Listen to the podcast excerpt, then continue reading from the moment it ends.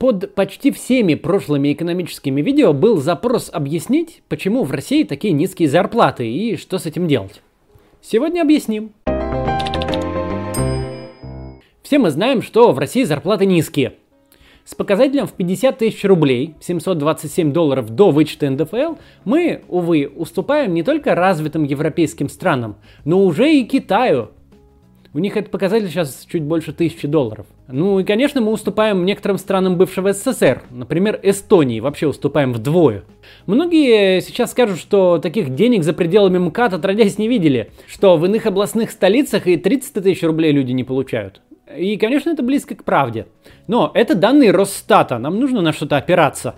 Возможно, реальные цифры даже и ниже, но для цели этого ролика это только нагляднее покажет проблему. Чтобы объяснить, почему сложилась такая ситуация с низкими зарплатами в России, нужно для начала разобраться, как в принципе формируется оплата труда, как работает этот рынок труда, а следом пройтись по специфике стран догоняющего развития, ну и в конце выделить некоторые исключительные особенности российской экономики и разобраться, как же нам зарплаты повысить. Это займет не так много времени, и вы узнаете много нового. Начнем по порядку. Проще всего сказать, что цена труда формируется теми же механиками, что и цена на любой иной товар, от утюгов до квартир. Вам нужна работа, а нанимателю ваш труд. Вы хотите продавать труд как можно дороже, наниматель покупать как можно дешевле. В точке пересечения кривых, когда вы уже готовы работать, а наниматель еще готов платить, происходит найм. Чем выше ваша квалификация и опыт, чем выше спрос на вашу квалификацию, чем выше производительность труда, то есть потенциальная польза на единицу рабочего времени, тем выше точка пересечения кривых, тем больше от вас пользы, и тем больше наниматель готов платить. Корпоративного юриста готовить долго и дорого. Опытных корпоративных юристов на рынке мало. Наниматель уверен, глядя на ваш стаж, э, диплом и портфолио, что вы сэкономите ему массу денег на ошибках в договорах и судебных тяжбах. Он готов вас очень дорого нанять. Вы редкий, квалифицированный, высокопроизводительный работник. Подготовка дворника или грузчика заключается в инструктаже на 20 минут. Труд дворника или грузчика неквалифицированный ручной – как следствие, низкопроизводительный. Почти кто угодно может быть дворником или грузчиком. Планка входа в эту профессию нулевая. Как следствие, зарплата низкая. Фрезеровщику нужно профессиональное образование. За один час он превращает болванку ценой в 1 доллар в подшипник ценой 20 долларов. Его труд существенно более производительный и дорогой, чем труд, например, курьера. А труд инженера с высшим образованием, способного одним лишь изменением конструкции подшипника сократить расход материала на 20%, существенно дороже, чем у фрезеровщика. А труд опытного менеджера, который может так оптимизировать процессы на производстве, что фрезеровщик за тот же час будет вытачивать по три подшипника, дороже их обоих. Квалификация, производительность, спрос и предложение. Казалось бы, все очень просто – чем быстрее экономика развивается, чем выше спрос на рынке труда, чем быстрее растет квалификация и производительность труда, тем выше зарплаты. Но все не совсем так. Рынок труда вообще один из самых сложных. Он полон дисбалансов, локальных и глобальных дефицитов и профицитов. Он очень сильно политизирован. Вопрос безработицы и оплаты труда – это суть политического процесса в странах с конкурентной демократией. Он сильно зависит от регулирования и качества государства в целом. Но прежде чем перейти к обсуждению вот этих особенностей рынка труда, давайте подумаем вот о чем. Хорошо ли это, когда зарплаты низкие и когда экономика наполнена дешевым трудом? Подумаем об этом после рекламы. Привычная ситуация. Заходите в соцсеть и видите блог с аккаунтами людей, которых можете знать. Реализовать такую фичу – пример задачи Data Scientists. Научить смартфон распознавать ваше лицо или набирать текст голосом – тоже их работы. Есть желание войти в эту профессию и делать крутые штуки? В онлайн-школе Skill Factory готовое решение – специализация Data Science, где вы приобретаете навыки, с которыми в будущем сможете взяться за задачи выявления мошеннических транзакций, прогнозирования спроса на товары и даже генерации музыки или стихов. Здесь вы пройдете must-have для Data Scientist. Python, машинное обучение, нейросети и Deep Learning, Big Data и Data Engineering – а еще математика, статистика и модуль менеджмента. Поддержка наставника на всех этапах прилагается. Получите возможность уже через 12 месяцев работать над крутыми проектами в востребованной сфере. Преуспевающим студентам гарантирована помощь в трудоустройстве. Уже сейчас вы можете получить целых 50% скидки по промокоду MaximCats. Назовите промокод менеджеру при оформлении заявки. Узнайте больше о программе обучения по ссылке в описании. Так вот, а мы хотели подумать о том, хорошо ли, когда рабочая сила в стране очень дешевая. Это с какой стороны посмотреть. С точки зрения работника это, конечно, плохо. Вы продаете свою квалификацию существенно дешевле, чем зарубежный коллега. Но с точки зрения экономики в целом, дешевый труд – ключевое преимущество на ранних этапах ее развития. Дешевый труд – один из мощнейших драйверов роста развивающихся экономик.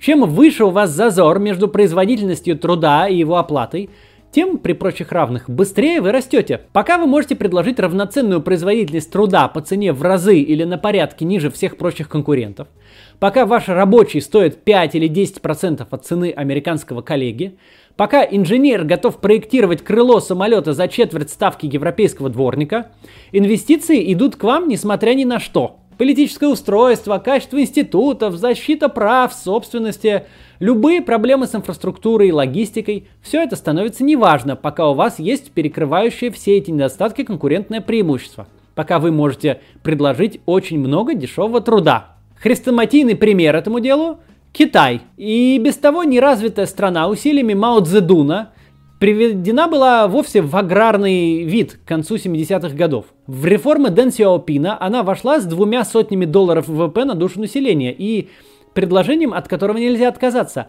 Бесконечная масса рабочей силы в пятую часть от населения планеты. Рабочей силы совершенно неквалифицированной, но такой дешевой, что рассуждать о производительности труда, а тем более оценивать качество государства, придираться к состоянию инфраструктуры, на таком фоне было бы просто нелепо. Чтобы степень драматизма была ясна, нужно понимать, что средняя зарплата в Китае, непрерывно растущая со второй половины 80-х, к 2000 году достигла только 80 долларов в месяц. Пусть это звучит немного бесчеловечно, но можно сказать, что для развивающихся стран, особенно для густонаселенных, рабочая сила это нефть. Недооцененный труд обещает такую эффективность инвестициям, что все прочее становится неважно. Потому, когда в следующий раз вы услышите про выдающееся китайское чудо, стоит помнить, что рост Китая никакое не исключение, но лишь эксплуатация базовых преимуществ недоразвития, банальное и скучное. Но эффект этого драйвера роста не бесконечен. Рыночные законы работают всегда, везде, безотносительно культуры и вымышленного менталитета. Это, кстати, миф. Менталитета не бывает. Вместе с ростом спроса на рабочую силу и с тем же темпом растет и ее стоимость. Когда вы начинаете с очень низкого старта, совсем с плошки риса, у вас есть очень большое трудоспособное население – то есть очень большой потенциал по переходу рабочей силы из низкопроизводительного аграрного в индустриальный сектор. Масса крестьян становится рабочими, в сотни раз наращивая производительность своего труда. Ваш ВВП и зарплаты, все это очень быстро растет. И какое-то время это может продолжаться, эксплуатация недооцененного труда. Но результат будет всегда один. И это капкан всех развивающихся экономик, многие из которых так э, из него и не выбралось. Он называется ловушка среднего дохода. Рано или поздно стоимость труда в вашей стране под влиянием рыночных законов достигнет среднемировых значений. Вот тот гигантский зазор, который спишет вам все, при котором не нужны никакие реформы, пригодны любые институты, допустимы любая коррупция и неэффективность, исчезнет. В вашей стране зарплаты станут такими же, как везде, средними. Из страны, где содержать целый завод дешевле, чем обеспечивать медицинской страховкой одну смену строительной на родине, в глазах инвестора вы станете обычной страной, такой же, как десятки других. Это и есть ловушка среднего дохода. Тут ваш рост и останавливается. Все развивающиеся страны, Япония, Южная Корея, в свое время Тайвань, страны бывшего соцлагеря из Восточной Европы, страны Латинской Америки, Россия в нулевые годы попадали в ловушку средних доходов. Для всех это означало резкое замедление экономического роста и конец эпохи простых решений. Необходимость поиска иных преимуществ, радикальных реформ, строительства институтов, борьбы с коррупцией, часто политическую либерализацию – Абсолютное большинство стран догоняющего развития, и Россия не исключение, не смогли преодолеть ловушку средних доходов и остановились в развитии примерно на том уровне, на каком были к моменту попадания в нее. Мы попали в нее примерно в 2008 году, и сейчас, в 2020, находимся примерно на том же уровне. В общем, с точки зрения экономического развития, недооцененный, тем более квалифицированный недооцененный труд – это очень важное на раннем этапе, но быстро исчерпываемое преимущество – Теперь, чтобы продолжить, надо понять еще кое-что. Какие же дисбалансы преследует рынок труда? Что помимо общего спроса и предложения способно влиять на уровень зарплат в экономике? В первую очередь неравномерность развития экономики и, как следствие, ее отраслей. В России, на пространстве СНГ, вообще во многих развивающихся странах принято думать, что пилоты гражданской авиации – богатые люди. И в среднем это правда – даже второй пилот магистральной авиакомпании, едва выпустившийся из училища, во всяком случае до коронакризиса, уже мог рассчитывать на заработную плату в несколько раз превышающую среднюю по экономике. Такое положение дел немало бы удивило европейцев или американцев. Пилот это не врач, его не готовят 10 лет за безумные деньги. Это просто квалифицированный технический специалист с авиашколой за плечами. На рынке таких с избытком – Никто не будет брать вчерашнего студента, сразу назначая ему зарплату, как у директора магазина. Разгадка высоких, относительно средних по экономике, зарплат пилотов в России, Китае, на Ближнем Востоке в дисбалансе между темпом роста авиаперевозок и возможностями инфраструктуры для подготовки пилотов. Обучать коммерческих пилотов в России могут лишь несколько государственных заведений, потенциал которых рассчитан на советские объемы перевозок – за потребностями рынка эти училища просто никогда не поспеют. Локальный спрос перманентно превышает предложение до коронакризиса.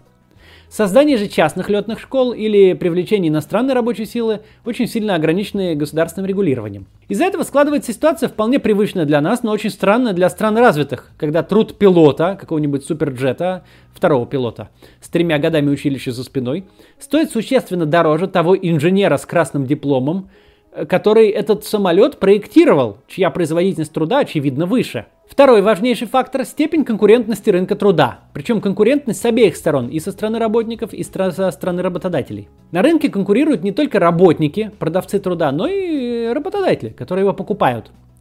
Цена труда таким образом зависит не только от спроса на него, выраженного в количестве незанятых вакансий, но и от количества независимых нанимателей, от того, есть ли конкуренция спроса. Крайний пример отсутствия такой конкуренции – это те квалификации, которые на постсоветском пространстве принято называть бюджетники. Для врачей, учителей, воспитателей детских садов, университетских профессоров, работников науки и социальной сферы государство – это или доминирующий, или вообще единственный монопольный работодатель.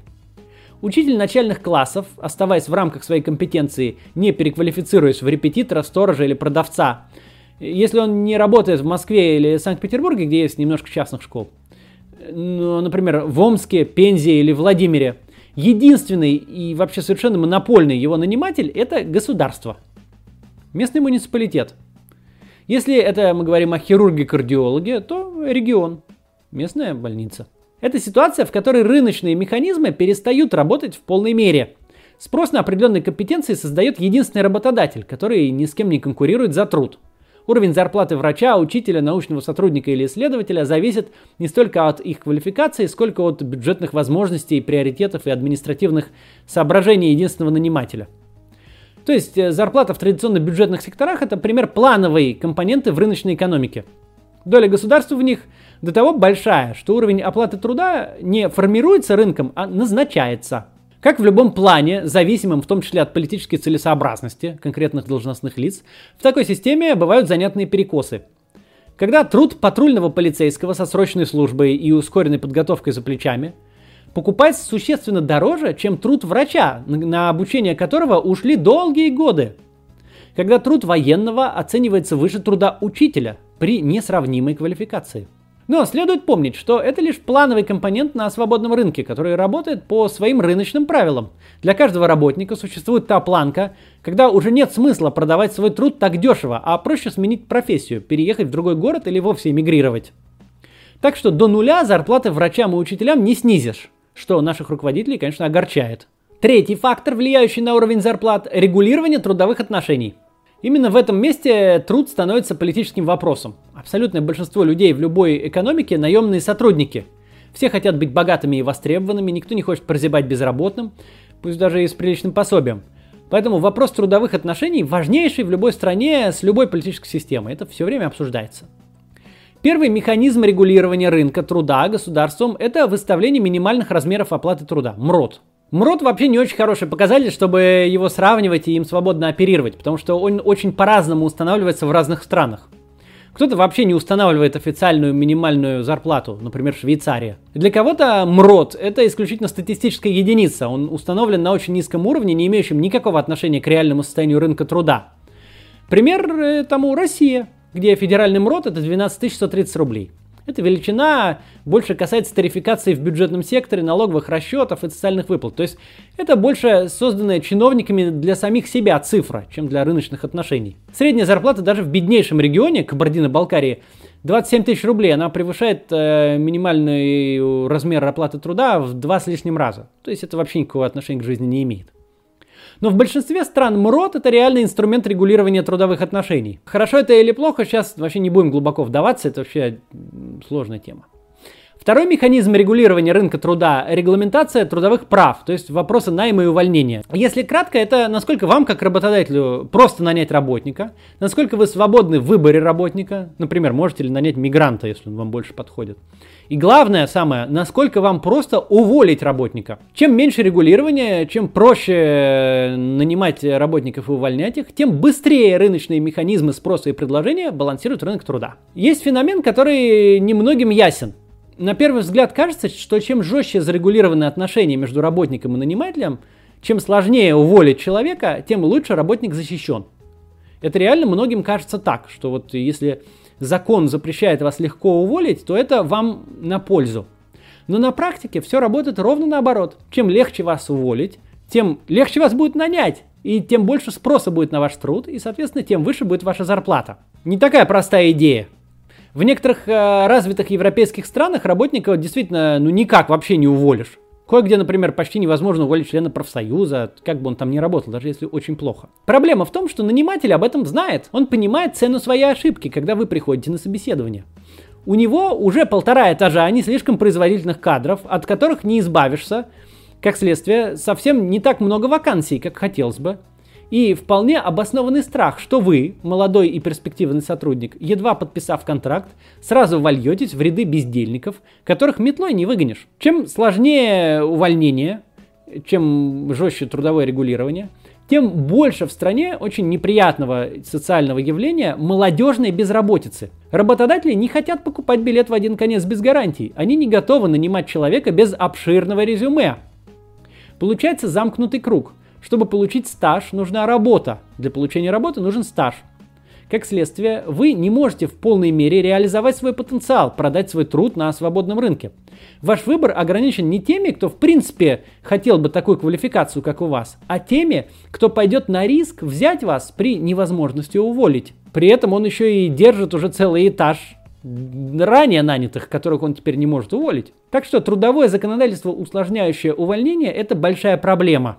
У нас такое законодательство тоже есть, и оно сильно мешает. Э, но у нас ситуация с трудовыми отношениями такая парадоксальная. С одной стороны, Российский трудовой кодекс увольнения делает крайне сложным.